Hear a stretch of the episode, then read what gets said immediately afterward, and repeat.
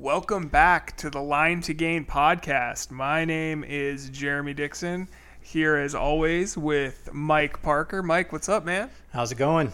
It's going well. It's going well. I know uh, this week we're doing a little bit of another Audible episode. Yep. Uh, la- last time our Audible episode was the AFL of the 1960s, and this one is going to be the USFL uh, of the 1980s. I guess 83 to, to 85, they actually played games. Yeah, um, didn't like the defense we saw, so we called an audible, and we're going to pivot to the USFL today. Um, yeah, got to do it. I think there's there's some definite uh, in, there's it's super interesting the the league in, in, as a whole and how you know their rise and fall. I guess. Um, yeah, it's and it's you know we got a, we got some very significant players from the USFL that came into the NFL that we all know are household names, and then you know got a few rules that that came through there that um, you know are, are staples of the NFL today. Exactly. So the USFL seemed to be more um, less. It was less. The games were less important, is what we saw with the AFL. Games were were important.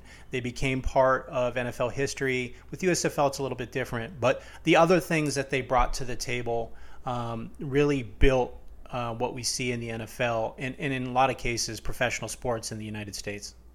Yeah, no, no doubt, no doubt. Well, let's uh, let's kick off our categories. I know we're not doing a fantasy football draft for this because it was only the three seasons and there was a lot of player movement and team movement and things like that. So we just decided not to. Yeah, we'll outline it as we get down in there. Yeah. We tried to stick to the format as best we could, but we did pivot a little bit for some things. Right. Um, so to start, as always, um, we were we did work with Stat Guy this week. There was only a couple of things we got wrong or some clarification that we needed from the last episode. Yeah, I'm so, so happy that we uh, we're, we're getting a little better. Stat Guy is getting getting bored with us. Or our editor is just kind of removing it before it gets to him. Who knows?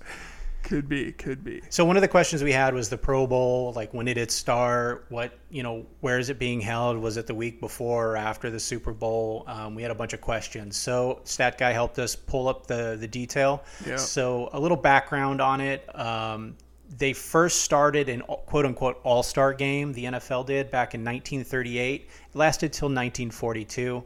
Um, it was an experiment. They had the champions of the league basically that full team would play against a group of all stars. So they did that for those, uh, what is that, four or five seasons.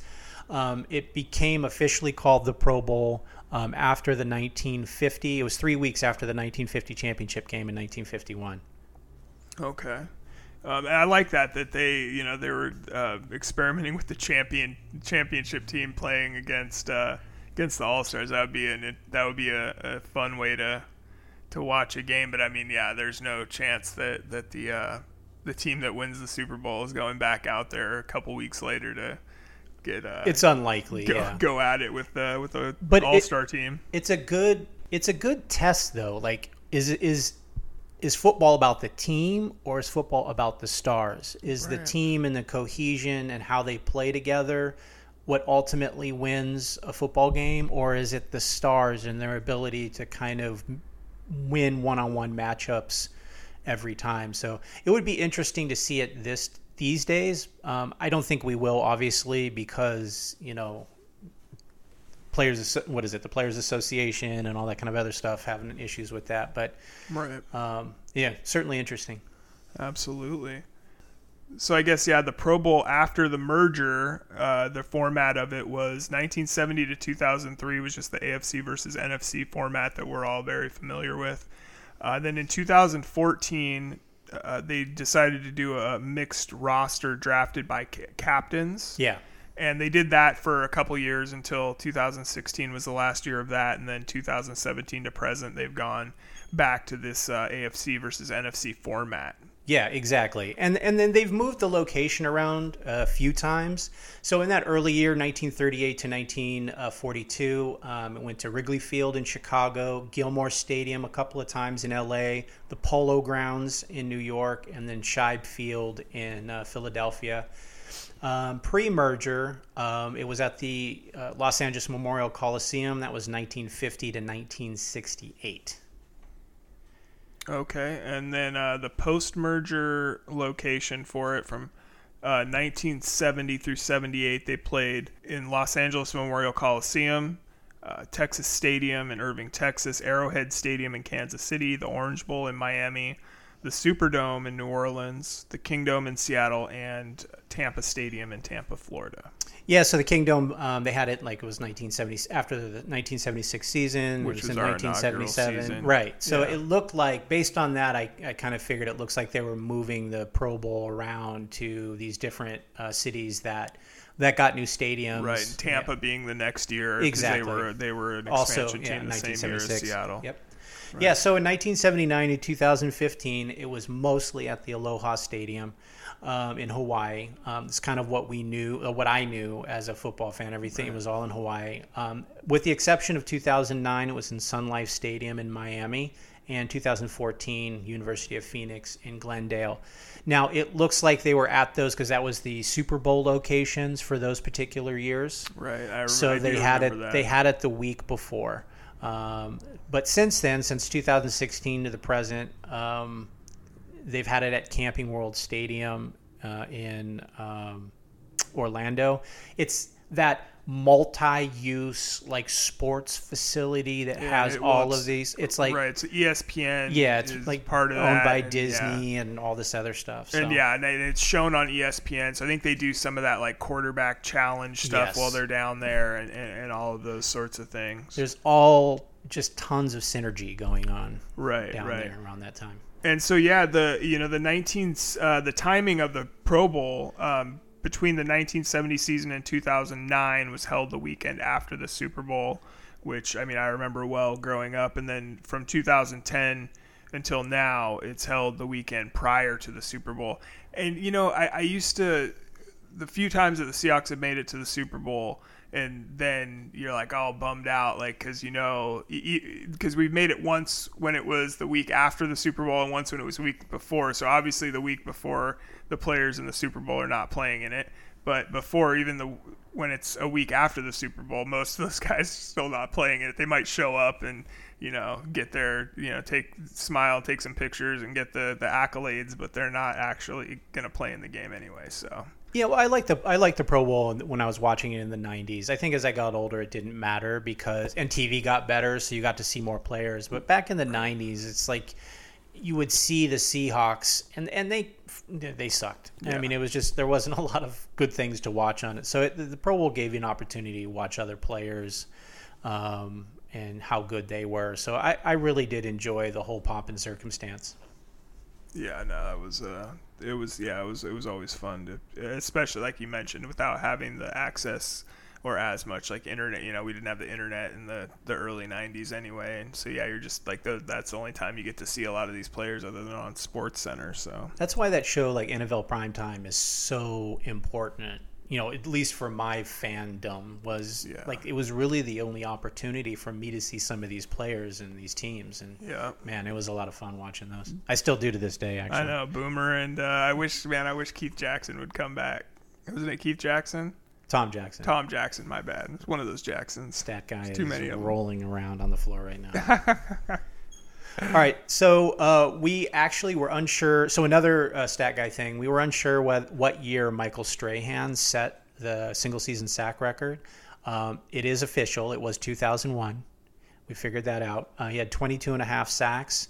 He beat uh, Mark Gastineau by a half a sack that year. Um, and there was this kind of controversial situation in the final game of that season. Um, the Giants were playing the Packers, and Brett Favre's Brett Favre comes out and then basically takes a dive on the grass, and you know Strahan kind Right in of front of jumps, jumps on top of him, and there's the the full and final sack for the record. So a lot of people thought it was kind of like, here you go, here's your record. I vividly remember that too. It was that was just crazy. I I'm like, what is he doing? I, I mean, obviously, I mean, I think my- my everybody still hated lie. Mark Gastineau though, so like nobody really cared that much because everybody likes Michael Strahan and Yeah. nobody liked Mark Gastineau. So it's like, eh, America likes Mike Strahan. what what are you gonna do? Yeah, so there there you go. 2001, 22 and a half sacks. Yeah. All right, and so uh, another thing that we wanted to get sorted out was the instant replay. So uh, I know we were a little confused uh, in the last episode about that. So it was adopted in 1986. That iteration lasted until the end of the 91 season. Uh, using the 1979 AFC Championship, which was Houston versus Pittsburgh, as the case study.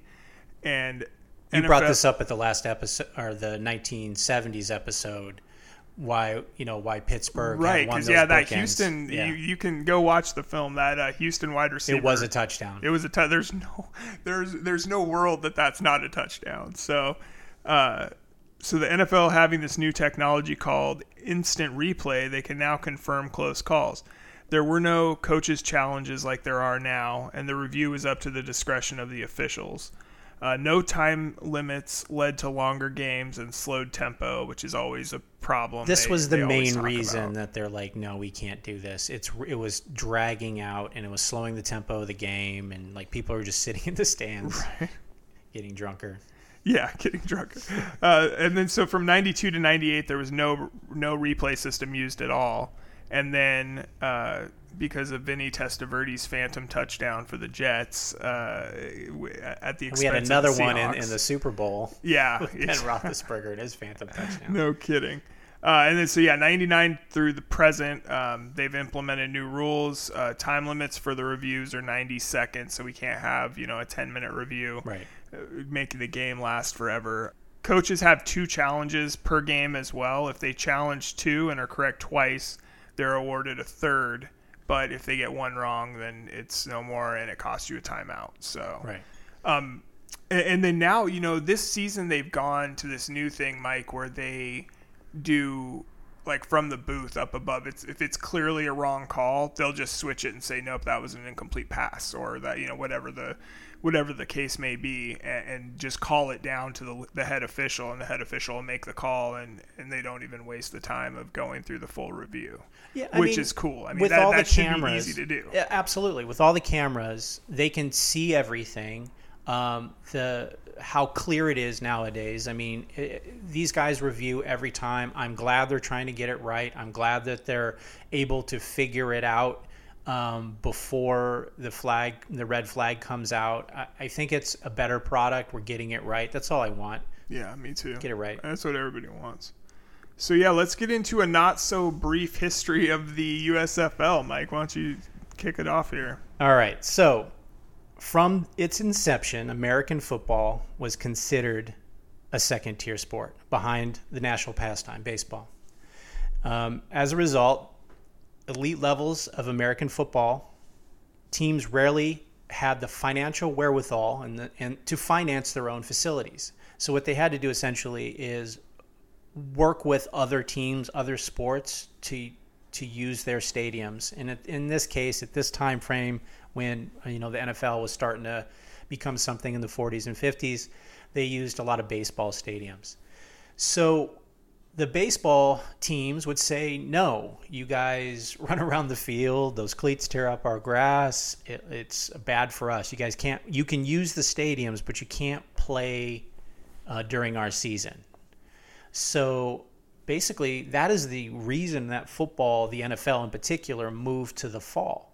Is because it was the off season for baseball and it was the only time they could get those stadiums. I had no idea of that before uh, before we were you know kind of going through our pre pre-game uh, notes and stuff. Like that's crazy. Yeah, just it's that simple. That's that's, so that's why it started. Because I'm always like, damn it, man. I get cold. Like I'm too. I'm I'm a warm weather guy. I'm not trying to be outside in in uh, snowing. I don't want to go watch a football game in the snow. Like I love the Kingdome. That was the greatest yeah, thing ever. Yeah, was nice. So I wish I wish we had uh, football in the summer. That would be a spring and summer. That would be amazing. Yeah, it would be it would be nice. Um, so starting in the 1950s, roughly, football's making that push. The NFL's becoming popular. It's competing with baseball as a popular sport in America. Along with that, they're they're getting a number of technological investments like AstroTurf, things like that, and developments in growing in, in the maintenance of natural turf this basically opened the door for um, people to start thinking about the timing of football. Hey, we can we can repair the grass in these stadiums better. We can use turf that's more durable, you know, for these sports. Why are we if we if we have this technology at our fingertips, why are we keep playing it in in the fall and the winter? So this was the environment where David Frank Dixon, started to envision the possibility of a spring and su- of spring and summer football. Yeah, absolutely. And so, uh, you know, our next our next little subcategory is let's get organized. Uh, so the United States Football League was conceived by New Orleans businessman uh, Uncle David Dixon. I didn't I didn't tell you, Mike. I was I was almost a billionaire, but the check wasn't very much. Uncle David. So anyway, yeah, didn't get paid out. Uh, just joking. Not I'm not related.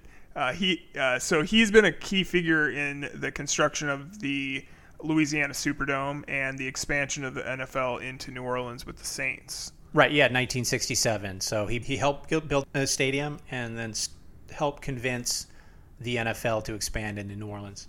Yeah. Uh, so his idea would be to create a spring slash summer professional football league, not to compete with the NFL, but to bring football to the fans when the NFL and college football were in their off season. Which at this point it's like getting so big, like football is huge. I mean, right, especially in Louisiana with LSU, still big back then. We don't want to compete with these big brands that we know, right? But let's let's let football people enjoy football year round. Yeah. Yeah, and good and good weather football. Like you're not dealing with like the snow and the, the crazy weather. And I mean, I guess springtime might be might be a little crazy, but just uh, heat exhaustion and you know. you know, you got those cool. You got the. I guess back then they probably didn't have those big uh, blowers on the sideline to cool the players down, but. So from the moment he conceived the idea to bring football to spring and summer, uh, which was around 1965, he had started studying the NFL and especially the successes and failures of the two most recent professional football leagues, the AFL, which we've talked about, which lasted 10 seasons and then merged with the NFL in 1970, and the World League, which only played one season in 1974 folding after that inaugural season. Now, I remember the World League as this European football league, right? I didn't even know this one existed. Right but it was a flash in the pan season. It was in all of these small, what we would call small market, Birmingham, Tampa, right. um, Arizona, these small cities um, outside of you know what the NFL footprint was. So interesting. Yeah, yeah, and I, I remember the World League uh, that was over, you know, in like uh, there was a team in Germany and like all over in Europe. And, the Galaxy, the Dragons. Yeah, exactly. I used to have my dad went and visited some family in Germany and brought back like an NFL. I think he went to a game of like the the Galaxy, I believe, and and brought back a a team like a scarf, I guess, because they all they it's just like soccer there. I guess they wore so- uh, scarves, like uh, you know they have the the scarves for the MLS teams and whatnot. But um, yeah, and so in 1980, uh, Dixon can. Uh, in 1980, Dixon commissions a study to investigate the likelihood of success for a spring and summer football league. The, revol- the results were very promising, and as such, begins to develop his Dixon plan. Very important. Yeah, it is. So, um, and in 1982, uh, Mike, I had heard that an NFL player strike, which we've we covered in the last episode of the podcast, is really the thing that kind of opened the door for these guys to think, hey, we can do this. They just thought with you know the want for these people that were missing the NFL to to see some football, they were like, hey, what the heck, let's give it a go, and and off they went. Yeah, it seemed like a like a perfect storm of events. On one hand, you have a guy that is really passionate about uh, bringing uh, spring and summer football. He's a businessman that has already delivered on that um, for the NFL in Louisiana, um, and at, at the, he has a he has a plan uh, laid out, which we'll talk about in a moment. And on top of that, the NFL is going through some player strikes, so people coming out into the draft in those years have other options. So um, it's a really a perfect storm of things that kind of yeah. led to the creation. And, you know, the thing that strikes me about about Dixon and and uh, David Dixon and what he was doing is that so he helped bring the Saints to New Orleans. So he could have probably gotten involved in the NFL and, and tried to be in that, you know, owning a team or whatever. He, he probably had an option or, or an in for that, but wanted to try to get a spring and summer league because he yeah, so that that's what made me think like he really believed in that this could work in in the spring and summer without it wasn't just a ploy like maybe some of the other leagues had been to try to merge with the NFL or right. whatever the case may be so um, yeah, it seemed like he really, really wanted to wanted to just give us more football, which is awesome. Yeah, I, I support the plan. And speaking of plans, he did have one. It's called the Dixon Plan. Um, this is essentially like an onboarding or user guide to potential uh, franchises. Um, he said, you know, follow this to maximize your success for your team and ultimately the league. Um, he kind of laid it out. He was looking at all the other problems that happen in these other um, leagues, as you had mentioned, and some of the successes, and said, "Hey, we can we can learn from that. We can create a plan. You follow this plan, we're going to have success." So the original franchisees had to agree to the following. Um, there was other stuff, but these are the the key ones that we found. So um, they had to agree to use specific league and team operation strategies. He laid it out for them. He laid out also how to develop your television rights and contract information. Um, he outlined how to successfully promote uh, the product within your home markets. I mean, he's handing you like a playbook for how to be a successful owner. And most importantly, he uh, imposed some strict financial requirements for prospective owners. This is important because one of the biggest problems is capitalization for some of these new leagues, right? So they had to submit detailed due diligence and background checks to verify that they had the money that they said they did. And then they had to meet pretty strict capitalization requirements. He had them prove that they had a, at least a, a, million and a half in um, a credit line that they could use in case of emergencies. Which is, I mean, that's vital because you heard about in the AFL. I mean, um, the owner of the Bills had to loan the Oakland Ralph Raiders. Wilson, yeah. yeah, I had to loan him a, a good chunk of money. Four hundred thousand. Yeah, just to, and, and back then, I mean, that's crazy money. So um, that's a smart way to do things. So let's assemble the team. We have a, we have the Dixon plan in place. We have a great idea. We're going into spring and summer, so uh, let's assemble the team. Absolutely. Uh, so Dixon hired well-respected college uh, from Cal and Stanford NFL, Broncos, and Eagles, and CFL from the Toronto Argonauts coach John Ralston to be the league's first employee. So, you know, Mike, that's kind of a good idea just to, to hire a well respected coach, uh, somebody who's been, you know, at basically every level of both college and professional football and uh, you know put him in place to be one of the coaches of his league. It's very important to have that um, that key piece in there that can uh, you know provide some structure to your league.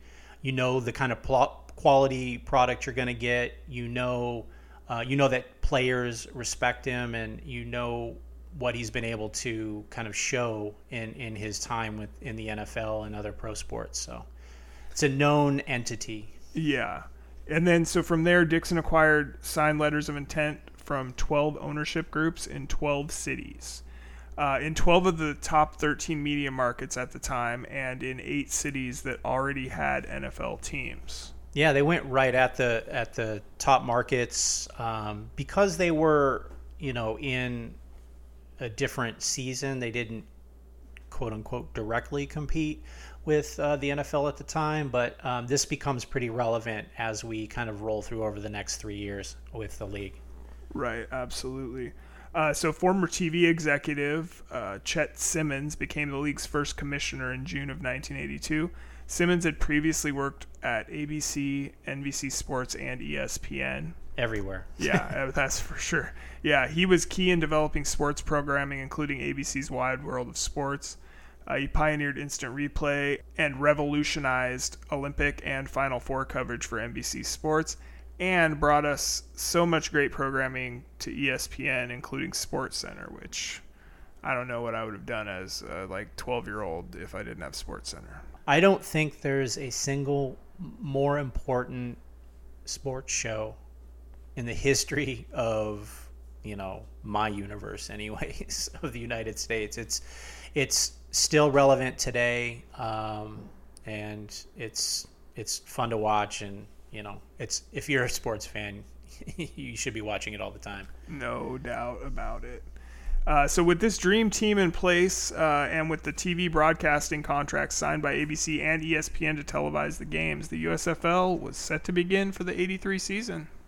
But wait, nothing goes off without a hitch, right?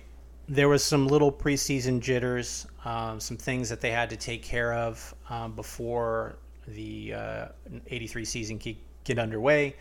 Um, basically, Alex Spanos, who is the current that the, the family is the current owner of the Los Angeles Chargers. Right. Um, he was the owner of the LA franchise.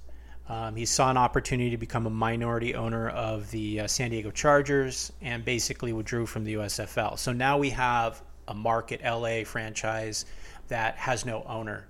So Jim Joseph, who is the minority owner of Oakland, says, "Oh, that's an opportunity." So he he goes in to make a bid to the Los Angeles area and buys the rights. So the San Diego franchise for the USFL had a couple of guys in there that were um, cable uh, TV moguls, Bill Daniels and Alan Harmon. They were having trouble securing the rights to Jack Murphy Stadium and the San Diego Padres are like, you're not playing in this stadium. So they were kind of working back and forth between that.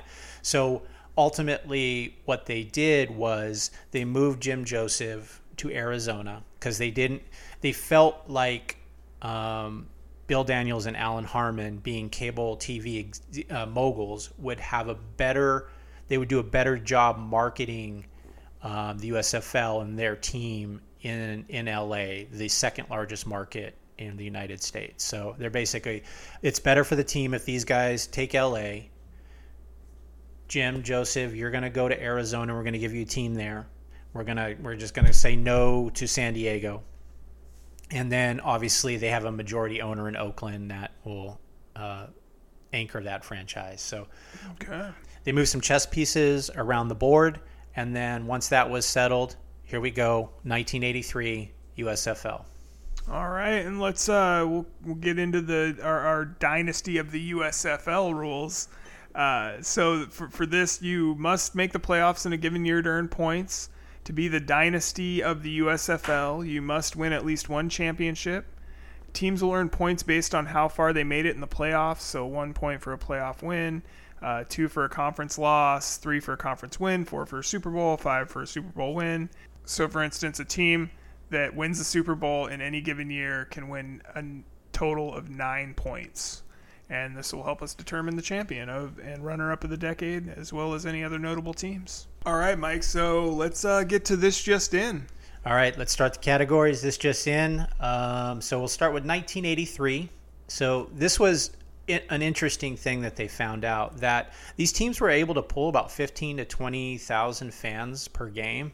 Um, so the New Jersey Generals, uh, Tampa Bay Bandits, and Denver Gold, um, we're seeing closer to forty thousand on average. Well, I saw I actually saw something that said that first season um, that through seventeen games they, however many fans they had drawn, equaled out to like twenty four, almost twenty five thousand fans per game. Yeah, total uh, across the league. Right, absolutely. across the league. Yeah. So that that's pretty impressive. They were filling NFL stadiums by by the 80s. Most NFL teams had their own stadiums, and they were filling these stadiums to, you know, 40 to you know, 60 percent capacity. I mean, that's pretty impressive. Yeah, without a doubt. So 1984 saw a massive expansion, um, netting six new teams. We'll talk about those a little later. Yeah, and which uh, just it seems crazy after one season to go, you know, right. jump up that high. Exactly. And then one major transaction: uh, the New Jersey Generals were sold to um, a real estate tycoon who you might know, Donald Trump. This happened on September 21st, 1983, um, just right before the 1984 season. Yeah, also in 1984, players decided to vote to start a union, so the USFLPA is born. Yes, yes, uh, which is you know it's always great for, for workers to have a union. So um, then that that same year also the owners. This is kind of what the the crux of this whole episode is about. The owners voted uh, to move the 1986 season to the fall and winter, directly competing with the NFL. Yeah, and, yeah, there was a lot of back and forth to decide whether they wanted to stay in the spring or move to the fall and directly compete with uh, the NFL. And there was a couple of parties that had motivations for either way. And we'll get into a little bit of that later. Um, but ultimately, like you said, it was kind of what led to the the downfall of the league in a lot of ways. Right, right. And so, you know, we were seeing already with the beginning of this league, like in 1983, you know, Herschel Walker was signed, uh, Heisman Trophy winner, coming out of, of college um, a year before he would have been allowed to uh, with the current NFL rules at the time because you had to play your four years. Um, that that 1984 NFL draft because of a lot of these players coming out was just terrible. Had no, I mean, not terrible. Had Pro Bowlers and whatnot, but I mean, think Irving Fryar was the number one pick in the in that draft because there was no Herschel Walker, there was no um, Steve Young, Jim Kelly, Reggie White, all these guys. Um, were not uh, uh, available. So that the 84 draft, I guess, goes down from what I saw on a very informative YouTube video. Goes down. There's actually a band named the terrible 1984 draft that they had play in this video. It was pretty funny, but um, yeah. So they, uh, it, it, just was a, it was a kind of a nightmare uh, scenario for the teams um, in the NFL, which uh, it was just not you know not having any players left. The, the, the superstars of the draft had gone had gone on to uh, play in the USFL at the time. Yeah. So basically, what happened in 1983, Herschel Walker wins the Heisman Trophy, but he's a junior. You have to you have to play, as you said, four years before you can enter into the NFL draft. So the NFL rules prohibited him from entering the draft in 1983. He didn't want to go back to college. Um, well, word on the street was that he wasn't going to be eligible to play in 1984 well, there for you Georgia. Go. So he had to. Apparently, something had to happen. I saw something. I saw a video talking about how he actually his agent contacted uh, the USFL and was like, "Who can we? Can you guys get him on a team, please? We'll we'll do whatever we have to do." And then he signed a three-year, four million dollar contract to play. Exactly. Yeah. The, so uh, thank goodness for the USFL for her, if you're Herschel Walker, you were able to kind of circumvent the NFL rule. But that in part is why. So Herschel Walker would have gone in the 1984 draft, right? Also, who would have gone in the 1984 draft is Steve Young and Reggie White. So none of those players actually made it into that NFL draft because they were all drafted um, by the USFL. Never played. Did they didn't play in the um, in the NFL? So you know, yeah, the players were just know they there was nobody to draft that year, and they yeah I mean I think that definitely. I think we're going to run up against that this year, the 2022 draft. Not a lot of you know top line players. players yeah. yeah. All right. Well, speaking of Herschel Walker, um, in 1985 he runs for 2,411 yards. Now that's a pro football record for a single season. Now the USFL did play 18 games, two more than the NFL did at the time. Um, but if you kind of take his yards per game, multiply that over 16, he still has 2143, which is still a record. Um, he beats Eric Dickerson's 2103. Right. Yep. That was, uh, I mean, and you know, I don't know. I feel like Eric Dickerson was probably rushing against a little better competition, but uh, oh yeah, never absolutely. so this is the crux of why we thought the USFL was so important is the lawsuit. So, um, post the 85 season, um, with the 1986 season looming and the fall winter schedule planned, two camps started to form. One led by John Bassett, the owner of the Tampa Bay Bandits. He wanted it to stay a spring league. He wanted to build the brand, um, in, enhance the product, and then transition into fall winter with a potential merger with the NFL later on. Right, and he had been involved in some previous uh, iterations of spring attempted spring leagues, uh, including the World League. He was he had a part in that. Um, and the, in the if you watch the Small Potatoes documentary, there's a you know quote from him in there, and he's just like, I, he's like, if if we fail, he's like, I'm gonna look like the biggest moron of all of us because I've done I've done this before. I've been I've done you know I've I've had this experience, and I, if I screw it up again, I'm gonna be the one who's looking the worst. So well, it got so contentious that uh, John wanted to take the the his group of owners and basically start or keep keep going, keep keep, keep the with the USFL, or you know start another league in that in that spring. He was really dedicated to that model. However, on the other hand, we had Donald Trump owner of the uh, New Jersey Generals. He had convinced many of his fellow owners to um, obviously move the season to the fall and winter, so he kind of won that vote. Um, he convinced them to sue the NFL for antitrust viola- uh, violation, and then his main goal was to prompt a massive judgment in their on their behalf, and then essentially force the NFL to merge with the USF.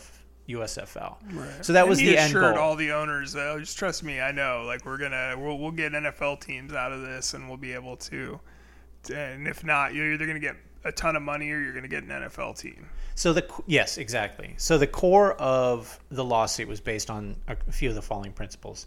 Um, NFL was bullying broadcasting companies. Um, they kind of did it like they, you know, what they did with the AFL.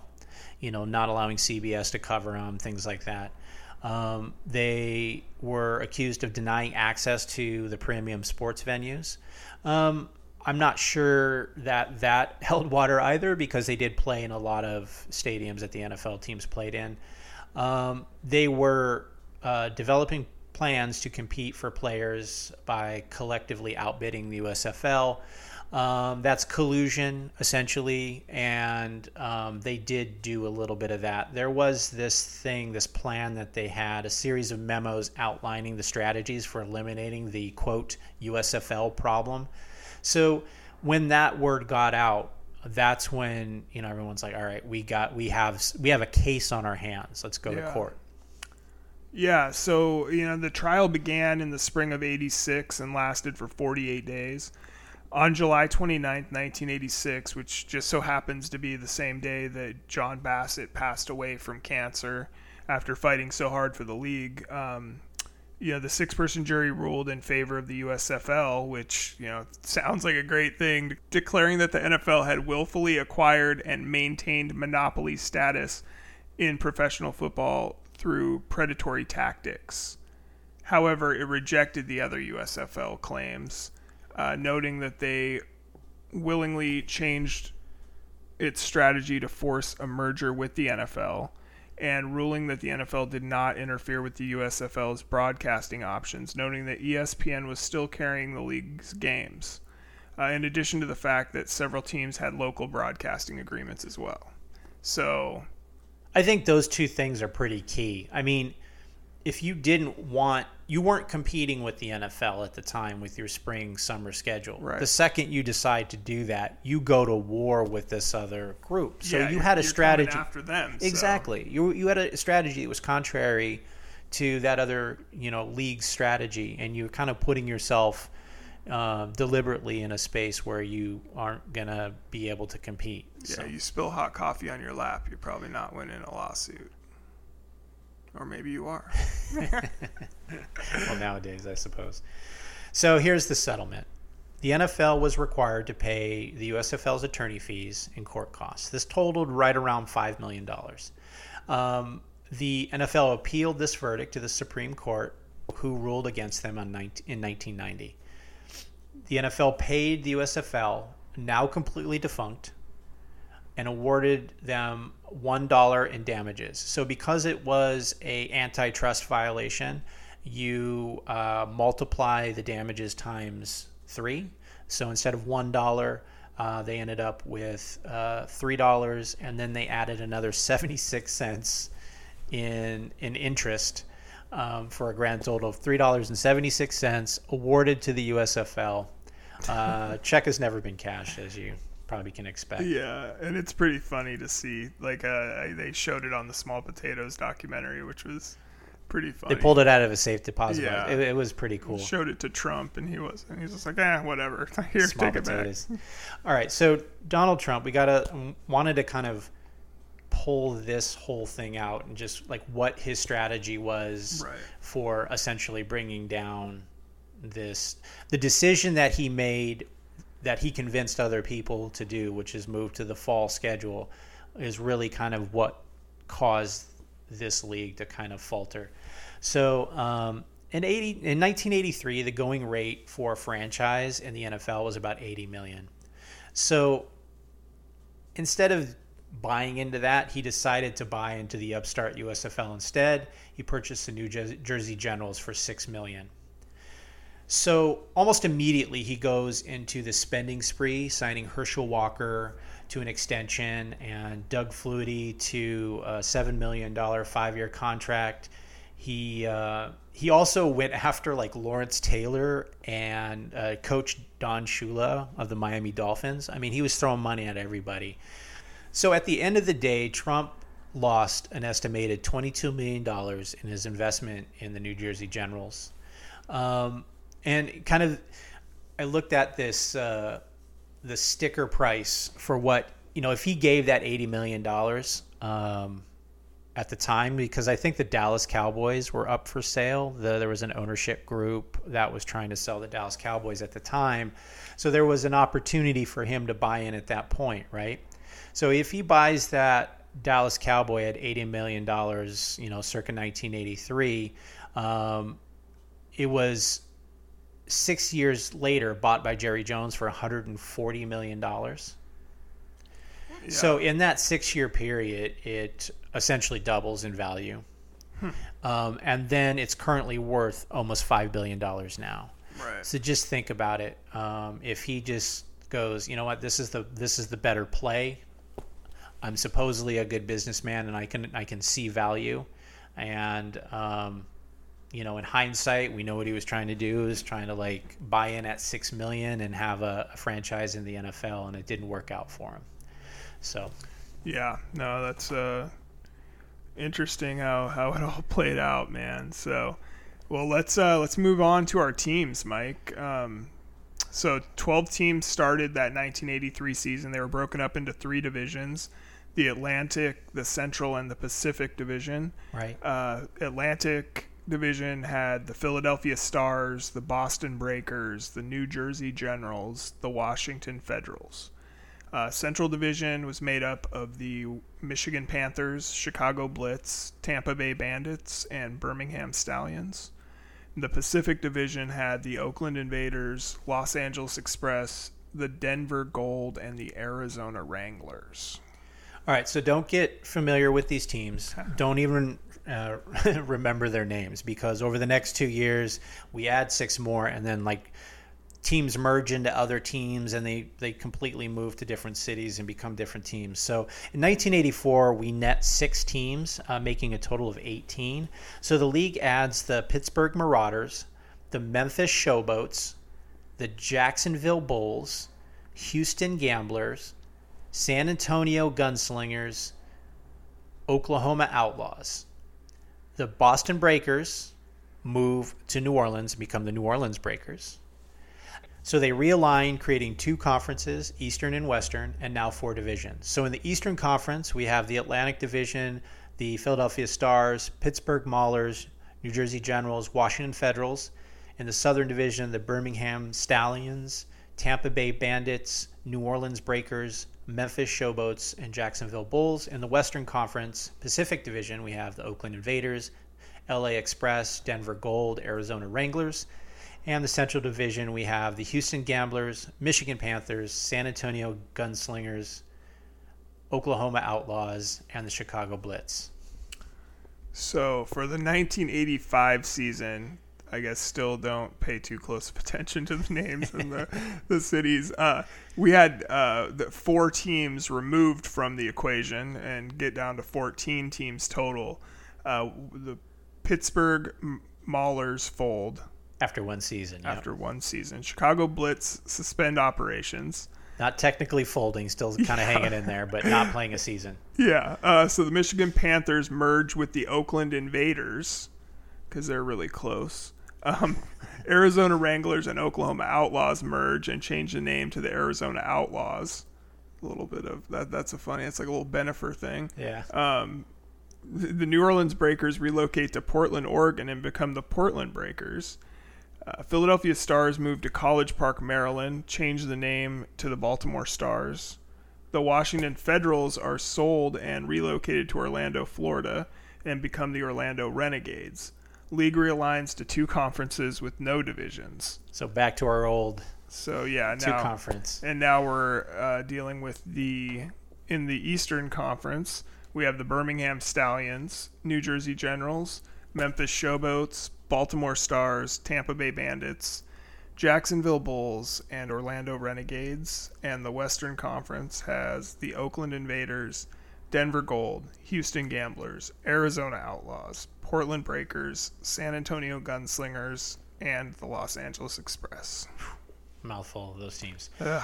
All right, our next category: changing the game. Now they mostly adopted NFL rules, so Right. there, there are a couple of Couple, variations. couple very important ones. So. So um, teams would have two options after scoring a touchdown. They could kick an extra point from a tee. Field goals were the same actually, or they could attempt a two-point conversion. Now, this is very similar to what we see now. Teams have an option. They don't get to kick it from a tee, obviously, but they can kick an extra point, or they can go for the two-point conversion.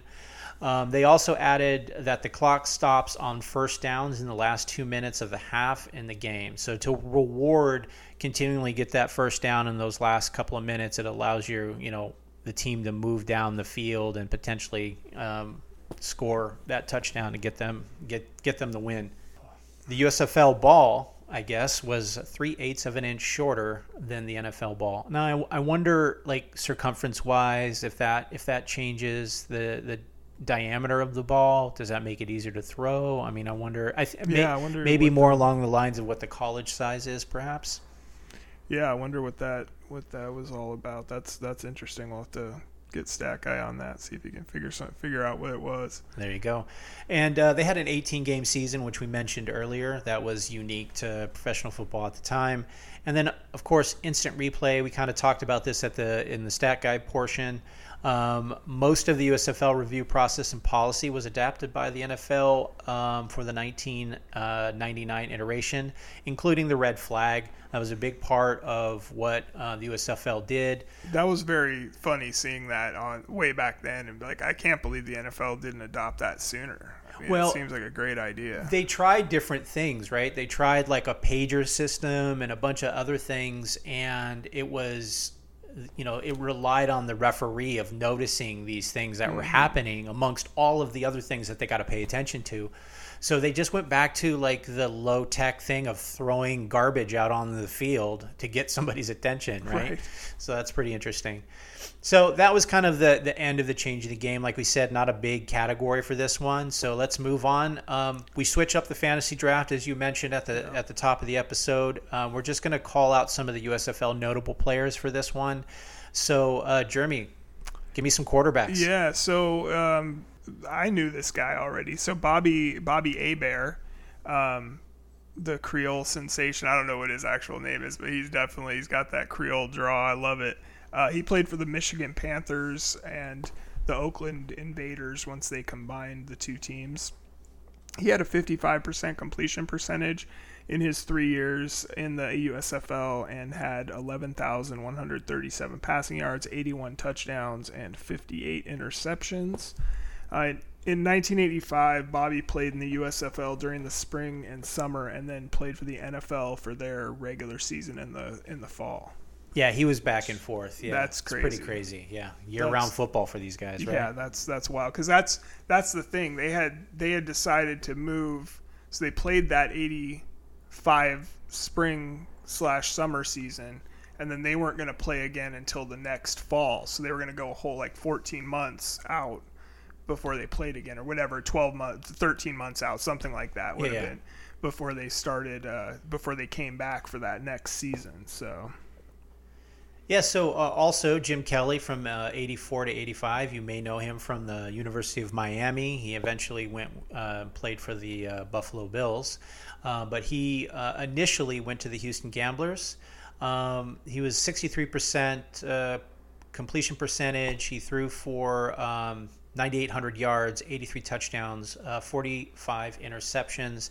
So in those two years, he was, you know, throwing about almost 5,000 yards a year. Um, he was again. I was he was drafted by Buffalo Bills in the '83 draft. He didn't want to play in a cold weather town, so he basically used the Houston Gamblers in the USFL to kind of like play football, but not have to out play of the football. University of Miami, and- so yeah. didn't want to. He didn't want to play in Buffalo. Nobody ever said University of Miami players were soft. um, so the next guy we had was uh, Steve Young. He may played there in eighty. Huh? You may know of him. Yeah, You might have heard of him before. So Steve Young, he played uh, for the Los Angeles. Uh, he played for the Los Angeles Express from '84 to '85. In those two seasons, he compiled a 56.3% completion percentage, had 4,100 yards passing, 16 touchdowns, but 22 interceptions. Uh, like Bobby Bear, played for the Express in the spring summer league and then the NFL for the Bucs that same fall. He signed a 10-year, 40 million dollar contract with the Express, paid out in an annuity, which was 1 million dollars for 40 a year for 40 years. Which is just crazy. And there's a great line uh, in in the Small Potatoes documentary where he's he's just having a terrible game. He threw an interception and uh, all the crowds like he said the crowds yelling like 40 million like what a waste of money or something. He said his mom was like up, so upset she was like she would stand up and yell back don't you know it's in an annuity? It's not. He didn't get 40 million dollars. It's all in an annuity. So i wonder how much i wonder if he actually got paid all of that money or if it after they went out of business that it was just over. Well, I don't even know if I want to get stat Yeah. guy in this, but I think my my whole thing, I would I would venture to say that once the league folded, that contract was void. yeah So who he knows? didn't he didn't get that bobby bonilla that bobby bonilla contract No, that's the one, right? Yeah. So 1985, uh, Doug Flutie, um, New Jersey Generals signed him. Uh, 47% completion percentage. I don't know. Threw for uh, 2,100 yards in his one year with the Generals, 13 touchdowns and 14 interceptions. So this is the thing with Doug Flutie. Like he's just kind of an average guy, um, but a great athlete. He's very short, uh, but tough. Um, he played for so many teams. He played for nine different professional football teams and three different professional football leagues, including the USFL, the NFL, the CFL. He played for the Buffalo Bills. He did well there. He played for the San Diego Chargers. He had a nice little run in there. Um, but generally speaking, man, that guy was, he played everywhere. Yeah, absolutely. Uh, and then the the next quarterback we had on, on the list uh, for the San Antonio Gunslingers for the 1984 and 85 season is Slick Rick Neuheisel. Uh, The ruler. Rick had 55.8% completion percentage, uh, 5,600 yards passing, 14 touchdowns, 15 interceptions. Uh, and this is kind of our UW homer pick. Made a name for himself coaching the University of Colorado. Uh, took his talents to, to uh, for recruiting to the Washington Huskies, and uh, you know was unceremoniously fired after after a uh, gambling uh, March Madness debacle. But that's neither here nor there. Um, so yeah, and there is a great clip in the documentary also of him singing the San Antonio Gunslingers fight song. Yeah. And um, if I can pull that somehow out, I'm gonna put that right here. He was really good at recruiting Southern California. It's what kind of brought him into the into popularity at the University of Colorado. Um, took he took a lot of those talents to, to Washington, and I think it was just like one of those um, pools, those uh, March yeah, Madness March pools, Madness right? pool. Like it wasn't anything. Well, at that point, it, it, t- it tells me a it's the uh, NCAA and and the hypocrisy of that, and then two, somebody really wanted him out. oh yeah, for sure. Yeah, it was definitely uh, some bigger, bigger fish they were trying to fry there. I think. So most of the notable players for um, the USFL have a tendency to be offensive here. I mean, a lot of the stuff that we do, you know, fantasy drafts and such, even in the NFL, is a lot. It's very offensive driven. So um, there's a couple of big names in running backs. We've discussed Herschel Walker. You know, from 1983 to 85, he was with the New Jersey Generals. He ran his all-purpose yards were about 7,046 yards and 61 touchdowns. Um, he was able, like when he came into the draft, they the USFL basically said you can go anywhere you want to go. Um, it, it wasn't even like you're the first pick, your rights are here. They said you're the kind of player we need to get, and we need to bring what, you in. what what city do you want to live in, basically? Right. So he goes to the New Jersey market. It's right, or the New Jersey, New York market. Um, and that basically, he turns that into endorsement deals with uh, McDonald's and D- Adidas like right away. So that was his plan. Get get into into professional football, get some endorsement deals, kind of like before his time in a lot of ways. Yeah, absolutely. And you know, so then another great running back from the USFL. This is this guy's like literally one of my favorite what ifs. What ifs ever. Uh, it's Marcus Dupree. He played for the uh, New Orleans slash Portland Breakers for the 84 and 85 seasons. Um, had 924 yards rushing and 10 touchdowns. Uh, he's one of the most recruited running backs in the 1980s. Uh, he was from Philadelphia, Mississippi, ended up going to the University of Oklahoma. After a promising freshman year, Marcus showed up late for his sophomore season overweight and began to lose favor with his head coach, Barry Switzer, who we all know from Dallas Cowboys fame as well. Um, this would eventually lead to a massively underwhelming college and pro career. He was the subject of the 30 for 30 film, The Best That Never Was, and I suggest if anybody hasn't seen that yet, you go, go out and watch it. It's one of the best. Yeah, I rewatched it, and I mean, you look at his how good he was on that film and the way people talked about him, and then you look at his numbers in college and and in the pros, and it just well, they don't the match was, up. Yeah, and he weighed like 350 pounds at one point, and like got himself back into insane shape and, and went back to the NFL after I think yeah I'm not sure if he, he if that was between college and the USFL or if that was between the USFL and the NFL but yeah he just like basically almost ate himself to death and then turned himself back into like a super freak athlete yeah. one of the most impressive things I've ever seen so. So another running back uh, that that made a splash in the in the pros was Mike Rozier he won the Heisman Trophy um, he played for the Pittsburgh Maulers and later the Jacksonville Bulls. He ran for uh, 2,700 yards, 18 touchdowns in those two years. Um, his professional career never really took off, but um, like I said, he was a Heisman Trophy winner for the Cornhuskers. Yeah, no, that's uh, that's good. Uh, and then the another another uh, running back that just played the 84 and 85 season was Craig James for the Washington Federals. Uh, he had 1,385 yards and six touchdowns. Uh, he was out of uh, SMU. I remember from the uh, Pony Express Pony documentary. Excess documentary. Excess, yeah, you're yeah. right. Uh, so, like many players, Craig played for the USFL during the spring and summer season, uh, and then the NFL in the fall and winter. He was also part of the famed Pony Excess backfield with uh, Eric Dickerson. I'm sorry, Pony Express. The 30 for 30 is called Pony Excess. Another one you should definitely go and watch. Yeah. So there are a few other notable players. Uh, we'll just kind of rattle them off here. Um, so offense, we have um, Gary Zimmerman, uh, offensive uh, lineman Nate Newton. the he eventually played for the Cowboys. Offensive lineman Anthony Carter, uh, wide receiver for the Minnesota Vikings. Uh, special teams, Scott Norwood. We always we know of the kick in the Super Bowl with the the Bills, the wide right. Mm-hmm. Uh, Tony Zendejas and Sean Landeta. Uh, and then defense, um, some big names here actually. Yeah. So Reggie White, Hall of Famer, uh, Gary Plummer, and Sam Mills.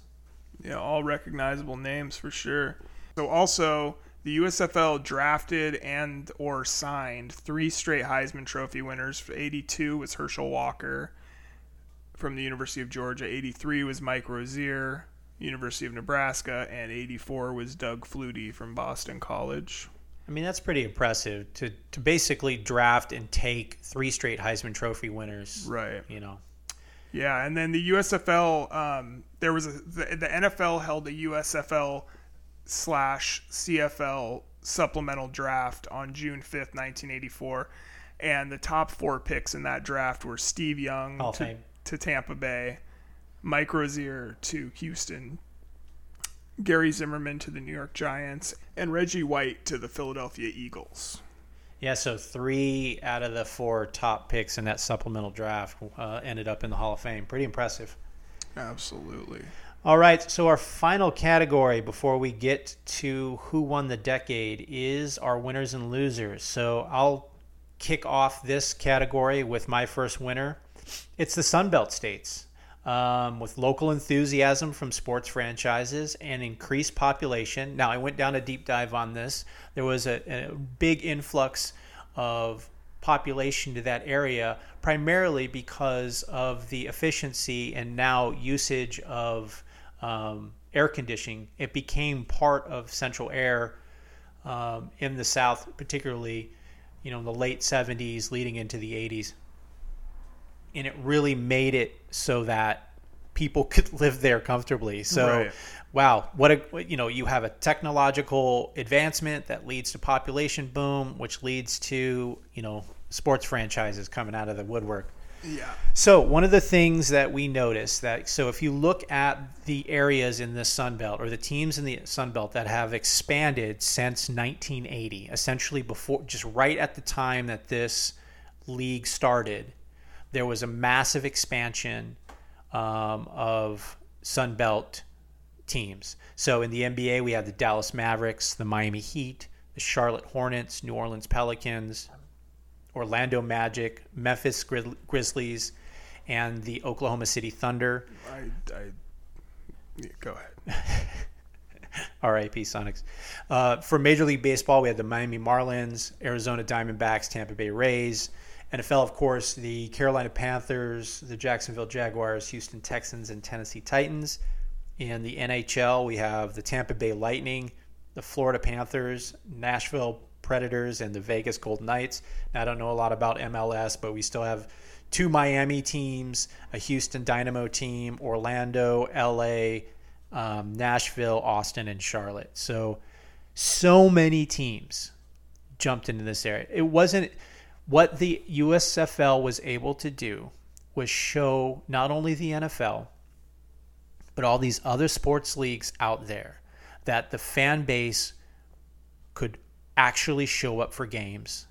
And a lot of these leagues expanded into this area. Mm-hmm. So it was very important to the um, sports landscape that we see now. Yeah, absolutely, absolutely. That's uh, that's a really good one. Uh, my my first winner was, you know, it's going back to the well again. That America, like we were winning for getting more football. Like for fans that don't want to go sit in Lambeau Field in you know 10 degree weather with snow and want to go watch a football game in, you know in, in a nice time of the year that it's not you know dumping rain or, or snow on you uh, I think it, it was a, it was good for the sport because I mean if it's a, say you're not a baseball fan but you want to you you watch football kind of a little bit but you get to go to a game you get into it more maybe now you're watching the NFL and and it just kind of you know it was good for the sport good for America. I like to watch football. I like to wear shorts. Yeah. USFL would have been perfect for me. Yeah, I know, man. I'm with you. So there's a couple of other outside of uh, cities and areas outside of um, the Sun Belt area. Um, so, for example, Baltimore, the success of the Stars um, in the final season of the USFL was a ca- was the major case for bringing back football to Baltimore. Not too long after that, the Cleveland Browns relocate to Baltimore and become the Ravens. Now, depending on how you want to look at that, whether uh, I guess the official thing is that the Baltimore Ravens is an expansion team that started in 1996, and that the gap between 96 and 99 was just a gap for the franchise history of the Browns. So if you look at it that way, there was an expansion team, Baltimore Ravens, that started um, in part because of the success of the USFL in Baltimore. And then, like Baltimore, Arizona is the same. Um, they were able to get the St. Louis Cardinals to come to Phoenix and, you know, play professional football there. Absolutely. So my other winner, Mike, is John Bassett, and you know I, I don't know if it's like the memory of John Bassett, but just his his willingness and his his want to have that spring league succeed, and it did. I mean, it, it like it was it was viable. It would have worked if they, you know, if Donald Trump doesn't come in and, and screw everything up. So I just feel like he deserves another kind of shout out for for his work and, and trying to keep the league together in the spring and and uh, you know having been through the, the previous iterations of spring football and, and having failed and then I feel like they even though they eventually failed and he eventually died, I think that his his kind of spirit goes on with this, and, and you know, help. I just I, I just think that that that was a he needs to be recognized again for sure. So sure, sometimes you do everything that you're supposed to. You follow the plan.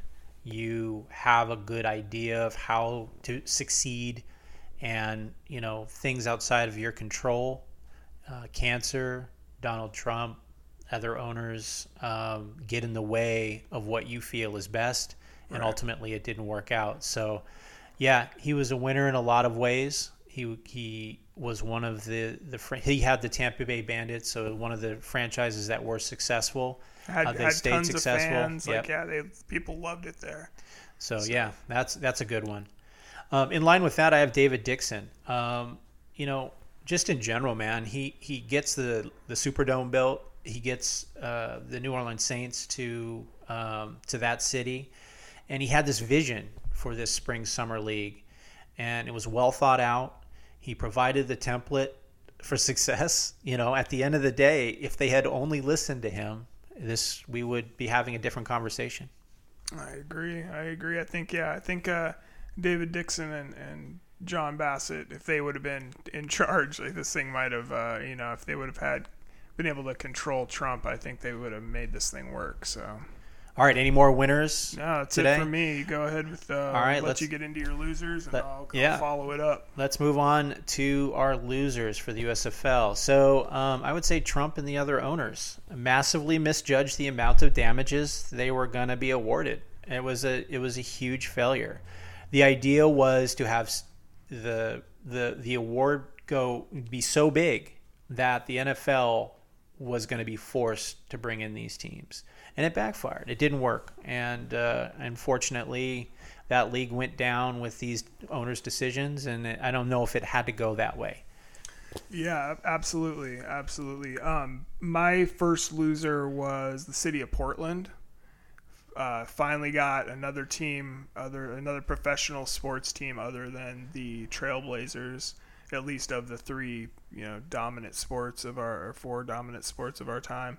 Um, they you know they probably thought they had something like hell yeah we're gonna you know maybe we can you know uh, roll this into an NFL team maybe we can worst case scenario we have a great spring league that we can have uh, every year and you know got it after one season got it pulled out from from underneath them so yeah, it's unfortunate, man. I mean, I've been to a couple of games down in Portland. I've been to a couple of Blazers games and a couple of Timbers games, and you know, Portland fans they do show up. They, yeah. And uh, you know, it would have been nice if they had an opportunity to, to to have that. And man, Portland in the summer, watching that game in that stadium. I think the stadium's still there, the one that they played in. So I think that's where the Timbers play.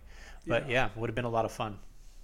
Absolutely. So Buffalo Bills is another one of my losers. Um, you know, just Jim Kelly basically abandoning them to go play for the Gamblers um, in itself is enough. Um, they found it really difficult to because of the winters and because of the um, kind of idea that it was so cold and hard to play in, that a lot of players didn't want to go there, um, and ended up um, kind of leaving and, and, going to these to this league. Um, now, on the flip side, however, once the USFL kind of was defunct, they were able to go out and get a lot of these players that played in that league that other teams kind of ignored. So they ended up with uh, Bill Polian as the GM. They ended up with Marv Levy as their coach. They are had already drafted Jim Kelly. They got they bring in Scott Norwood and a bunch of other these uh, free agents uh, from the USFL. So perhaps ultimately it helped them build that championship team that or that team that would compete for championships in the in the 90s. But you know ultimately, you know it was really tough to get some of those players there. Yeah, I could imagine. Uh, that's a good one for sure. Uh, so my next loser is, I guess, America or all of us football fans again. Um, let me say, let me set the scene for you, Mike. Please do. It's February twenty fourth, nineteen eighty five. Okay, taking myself back there. They call this the greatest game no one ever saw. Houston Gamblers versus Los Angeles Express in Los Angeles The Express have a 33 to 13 lead with 9 minutes and 47 seconds left in the fourth quarter. Steve Young, Jim Kelly battling it out all day. Back, you know, like coming back and forth at each other. Jim Kelly of the Gamblers already has 354 yards passing when he goes on an absolute tear in this, the second half of this fourth quarter. Uh, grip it and rip it, right? He grip it and rip it. Uh, yeah, they they were running. They were they had the run and shoot offense there in Houston. So LA has a couple of turnovers in this fourth quarter. Kelly ends up throwing for another 220 yards and three touchdowns to win the game 34 to 33. Only 18,000 fans were in attendance, and the game had been bumped off of TV because ABC wanted to cover Doug Flutie's professional football debut with the Generals the same week. So I yeah I just feel like that would have been I mean that's like what they probably needed like think about that like in the first game of 85 you you know you see something like that like America you know, your head's like exploding you're like yes let's go watch this let's you know you're gonna be tuned in more and and you're gonna want to watch more of this it'd be unfathomable to bump Steve Young and Jim Kelly for Doug Flutie at this point yeah it's crazy man so all right so my final loser is uh, the city of Miami and Howard uh, Schnellenberger Schnellenberger was the head coach of the Miami Hurricanes from 1979 uh, to 1983. He basically took um, uh, college football program out of obscurity and made them kind of a national championship. Uh, he won that national championship in 1983. Soon after that, he leaves the Hurricanes um, because there's this prospect of becoming the coach, GM, and owner of a USFL franchise. He was going to Jimmy uh, Jerry Jones us. He was going to Jerry Jones us. Yeah, exactly. So this was supposed to come to Miami. Um, the Washington Federals were going to relocate. However, the switch of the league to the fall to the winter, the USFL didn't want to compete with the Dolphins, so they basically directed the franchise to uh, the to Orlando instead and became the Renegades. So he quit and then didn't become the owner and. Yeah, so he become yeah exactly. So he wins a national championship and then quits because he wants to go to this new league and become the owner of this league or and this of Jimmy this team. Johnson came in as the new coach, probably. Right. Yeah. yeah. Jimmy Johnson was right after him. Correct. Oof. And then he does all that and then they decide not to even put it in Miami because they had made some other decisions coming down the line. Now I don't know if that's Howard's fault. Like, did he know that was happening, or? Right. But I would think if he's a potential owner of this, you know, situation, like he he would have to know. I would think that they were moving because they had voted that in uh, what eighty four, right? So I don't know. Just a big um, bad job by him, I suppose. Yeah, absolutely. All right. Any any more uh, losers for you? No, I'm all done. How about you? All right. No, I'm good. So that ends our categories for today. So Boom. now it's time Let's to see to who won, not the decade, but who won the USFL. Right. Because so, it was only three seasons. Only three. Very long seasons. All right. so uh, the winner, we have the Philadelphia slash Baltimore Stars. Uh, they had a, a uh, dynasty score of 26. They went 41, 12, and 1 throughout the three years. They made the playoffs all three years, conference champions three times, and USFL champion uh, two times, back to back in 84 and 85. All right. Um, our runner up, and, and, you know, that uh, just a note on the Philadelphia slash Baltimore Stars. Like Jim Mora was their head coach uh, playoffs. Playoff. he, uh, you know, he just made it. Yeah, they had they didn't go out for all like the high priced, flashy players. Kind of like Tampa, the same way Tampa was built by John Bassett and his co-owner Burt Reynolds built uh, the Tampa Bay team. Uh, you know, you didn't they didn't go after these flashy. You know, they didn't they couldn't afford to pay you know a bunch of high priced guys, so they just tried to build the best football team possible. So. Um, anyway, though, uh, our runner-up of the the the USFL was the Michigan Panthers. They had a dynasty score of 10, uh, 22 and 14 record, made the playoffs twice, conference champion once, and USF, uh, USFL champion once. Yeah, so they were in the first. Yeah, they, they were the, the first inaugural. champion. Yeah, first champion in the league. They went to all three. Um, yeah, I think those are really like you talk about the two best teams. It's got to right. be And those it's two, right? the funny thing is neither of them had any of like the big, huge stars of the you know that had come from college football. And the Michigan Panthers didn't even play a season in 1985. They had merged with the Oakland Invaders. Right. Crazy stuff. Yeah. So our only real honorable mention uh, for this episode is the New Jersey Generals. Um, they had a dynasty score of two. Uh, essentially made the playoffs twice uh, in that three years. They went uh, 31 and 23, so pretty average. Uh, made the playoffs twice, as I mentioned. Never made a conference championship game. Never made a USFL championship game. But they had the most notable owner, Donald Trump, and spent more money than any other team to sign players, taking big swings at established NFL players and coaches. So There you have it, the USFL. I think that puts a bow on it.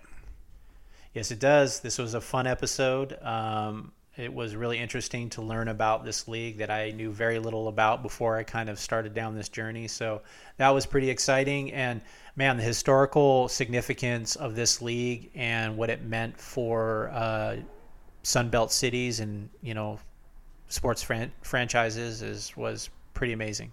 Yeah, absolutely. So yeah, well, we will be back next week with uh, 1990s NFL football, and yeah, look forward to doing that one. I'm, I'm excited. Yeah, it's small potatoes.